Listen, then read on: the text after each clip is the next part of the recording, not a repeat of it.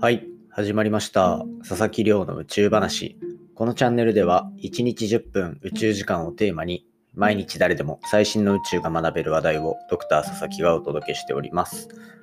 ということで、今日の本題ですが、今日は将来月や火星を目指すときに宇宙船に使われる素材として何がふさわしいのかっていったような、そんなお話をしていきたいと思っております。ただ今回のは別にその空想的なお話とかそういったところではなくて実際のこの材料とかを研究している研究成果から見えた一面だったりとかそういったところを今回紹介していってこういう素材が今宇宙にとって重要ですと。でこの素材を使うことで宇宙空間で問題になっている被爆ですね放射線が当たることによっていろいろ体に害が出てしまう被爆っていったところをどれだけ抑えられるのかっていったようなそんなお話をしていきたいと思っておりますのでぜひ最後までお付き合いください。今日はちょっとした未来のお話だと思っていただけると嬉しいです。そんな感じでまあ本題に入る前に毎日恒例の近況報告挟ませていただこうと思うんですがそうですね。ちょっと前にあ、今日これはもう完全に雑談なんですけど、ちょっと前に、あの、保護犬を迎え入れたっていう話させていただいたと思うんですが、もう本当に可愛くてですね、あの、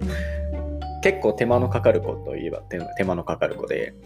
あの割と噛んだりもするんですけど、まあそこは気長に付き合っていければいいかなと思ったりしつつ、なんかこう、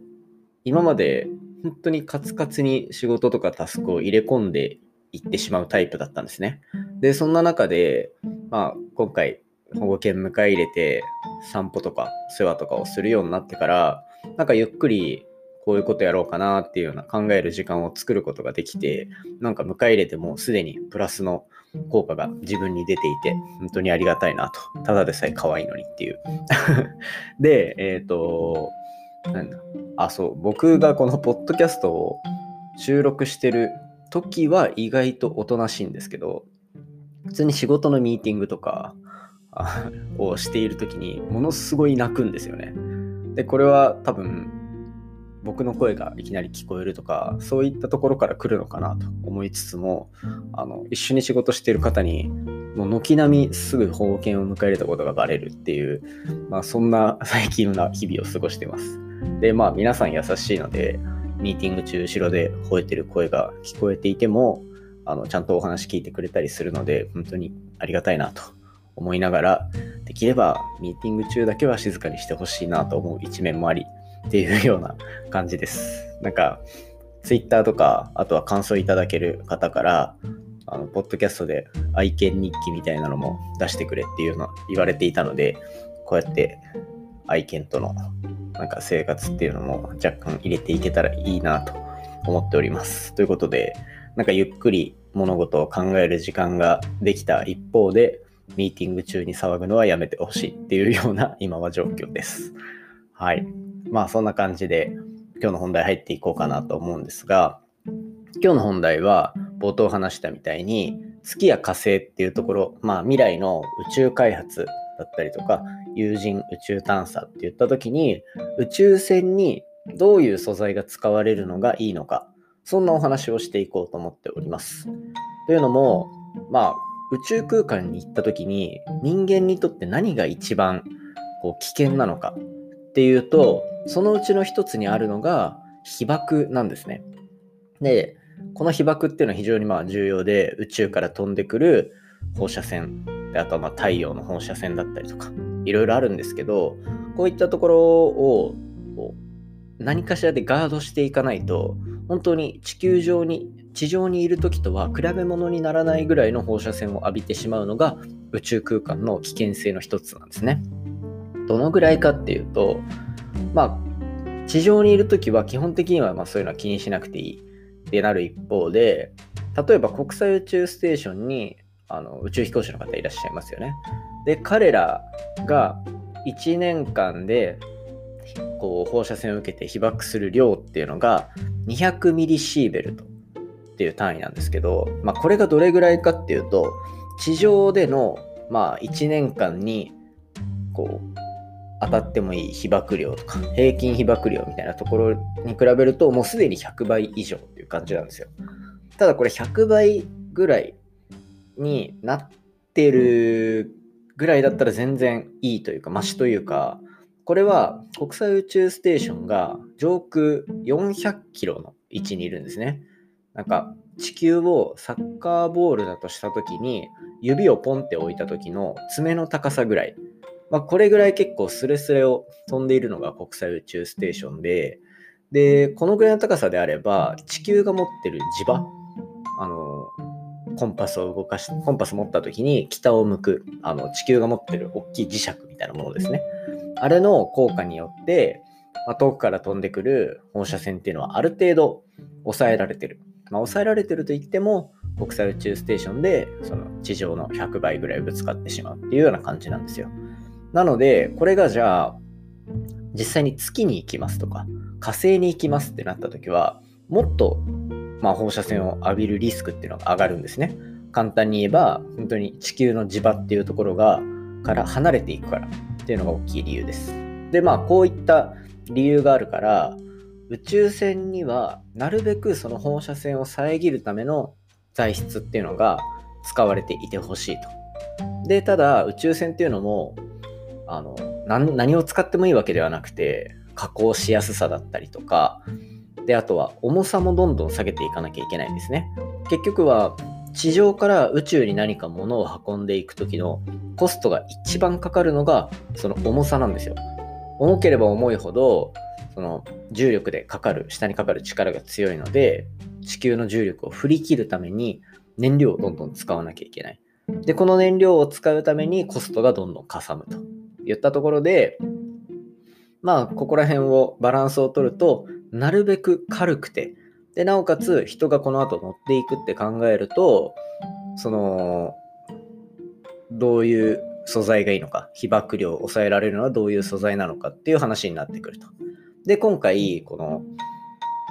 研究チームがいろいろ探した時に最も適しているのは複合材料って言われる例えば炭素繊維強化プラスチックと呼ばれるものですね。これなんか馴染みがない方いるかと思うんですけど、この炭素繊維強化プラスチック、CFRP って呼ばれるものなんですけど、これは例えば自動車だったりとか、あとは飛行機とかにも使われている、簡単に言えば炭素のなんかすごい細い糸みたいなのが、あの、避けるチーズみたいにつながってるみたいな そんな感じなんですよ。で、今なんで避けるチーズっていうあれを出したかっていうと、本当にその1枚の炭素繊維強化プラスチックっていうものだと簡単にその繊維方向にさーっと避けてしまうんですね。縦にただ並んでいるだけなので。で、ただまあそんなこの弱さがあるこの複合素材ですが、その繊維方向を例えば45度ずつ傾けるとか、あとはまあ縦横縦横とかすると、その強度っていうのがものすごく高くなるっていうのが、まあ、知られてるんですね。で、こういう強度の高さ、そしてその中で使われる、何て言うんでしょう、素材の加工のしやすさっていったところで自転車だったり航空機に採用されてる。そんな背景があります。で、今回こういった研究を進めていく中で複合素材と呼ばれる例えばこの炭素炭素繊維強化プラスチックっていうのが実は遮蔽率、放射線の遮蔽率っていうのがものすごく高いっていうところが分かったんですね。なんか今実際に宇宙船で使われてるのはアルミニウムって呼ばれる金属なんですよ。で、これはまあ遮蔽する放射線を止めるっていう意味では実はそこまで有用ではなくてただあの加工のしやすさそして軽さっていったところがポイントになっていたりします。まあ、そんな感じでアルミニウムに代わる何かを探していきたいっていうので考えられたのが今回あの炭素繊維強化プラスチックって呼ばれるような複合素材だったんですね。なので今後はこう宇宙船の開発とかにはこういった航空機に使われているようなそんな素材っていうのも使われることが検討されるそういった感じになります。で実はこの炭素繊維強化プラスチックこれ僕ずっと研究で使っていた面があってというのも僕ずっとあの国際宇宙ステーションの観測機のデータ解析とか運用とかっていうのをずっとやってきたんですけどそれとは別軸で進めていた研究で人工衛星に搭載する望遠鏡を作っていたんですね。で望遠鏡人工衛星も結局どんどん重さっていうのを下げていく方向なるべく軽いもの軽いものっていう風な発想でいかなきゃいけないのでで、それの素材として、この炭素繊維強化プラスチック使っていたんですよ。なので、実際にこれの加工とかをしたことがあったりして、なんか僕はこの研究、今回宇宙船にこういう放射線の遮蔽率が期待される素材として、この炭素繊維強化プラスチックってやつが使われたところで親近感が湧いて今日は紹介させていただいてるっていう感じですね。で、本当はこういうなんか軽いっていう要素を一切抜けばですよ。これ実は一番というかかなり効果的なのが鉛とかっていうような重金属なんですよ。鉛って重いじゃないですか。あんな重いものって実際体にまとってたらどうしようもないんですよね。なので、あの、鉛をその宇宙船ぐるぐる巻きにするっていうのはなかなか難しいといったところで軽さを取っていくっていうような感じですね。実際に僕がこう衛星の開発とかをしている時に 失礼しました。レントゲンみたいな感じで X 線を生み出すそんなような装置を使ったりするんですね。なので一応被爆のリスクとかっていうのは絶対的に考えなければいけなくてでそれをどういうふうにこう閉じておくのか外に X 線が漏れてこないようにするかっていったところで言うとさっき話したみたいに鉛。鉛をもう本当に装置の周りにぐるぐる巻きにするみたいなイメージでなるべくこう放射線が漏れそうなところには鉛のシートをかぶせる。っていったようなまあそんなやり方をして放射線の被曝っていうのを抑えたりしていました。なのでまあこんな感じで僕自身も放射線に近いところでいろいろ研究を進めていたのでこういった話っていうのはこう親近感が湧いてで、なので今回紹介させていただいたというような感じですね。なので、これからこう人間が宇宙船に乗って宇宙空間に出ていくっていう時代になった時に、じゃあどうやって宇宙の危険性の大きい危険性の一つである放射線を遮るのか、そんなようなところっていうのは、ぜひあの材料っていう部分から注目していただければなと思っております。ぜひね、炭素繊維強化プラスチックとか、ググってみていただけると、なんか繊維状の細かい小さいシートみたいなの出てきたりするんで、ちょっとおすすめです。自転車好き、飛行機好きには、なおさらおすすめといった感じですね。といった感じで今日は、未来の宇宙船に使われる可能性がある素材についてのお話をさせていただきました。今回の話も面白いなと思ったら、お手元のポッドキャストアプリでフォロー、サブスクライブよろしくお願いいたします。番組の感想や宇宙に関する質問については、Twitter でハッシュタグ宇宙話をつけてつぶやいていただけたら嬉しいです。で、番組を続けるモチベーションになるので、もしよければお手元のポッドキャストアプリでレビュー、星5をつけていただいてコメントも書いていただけたら非常に嬉しいですので、よろしくお願いいたします。それではまた明日お会いしましょう。さようなら。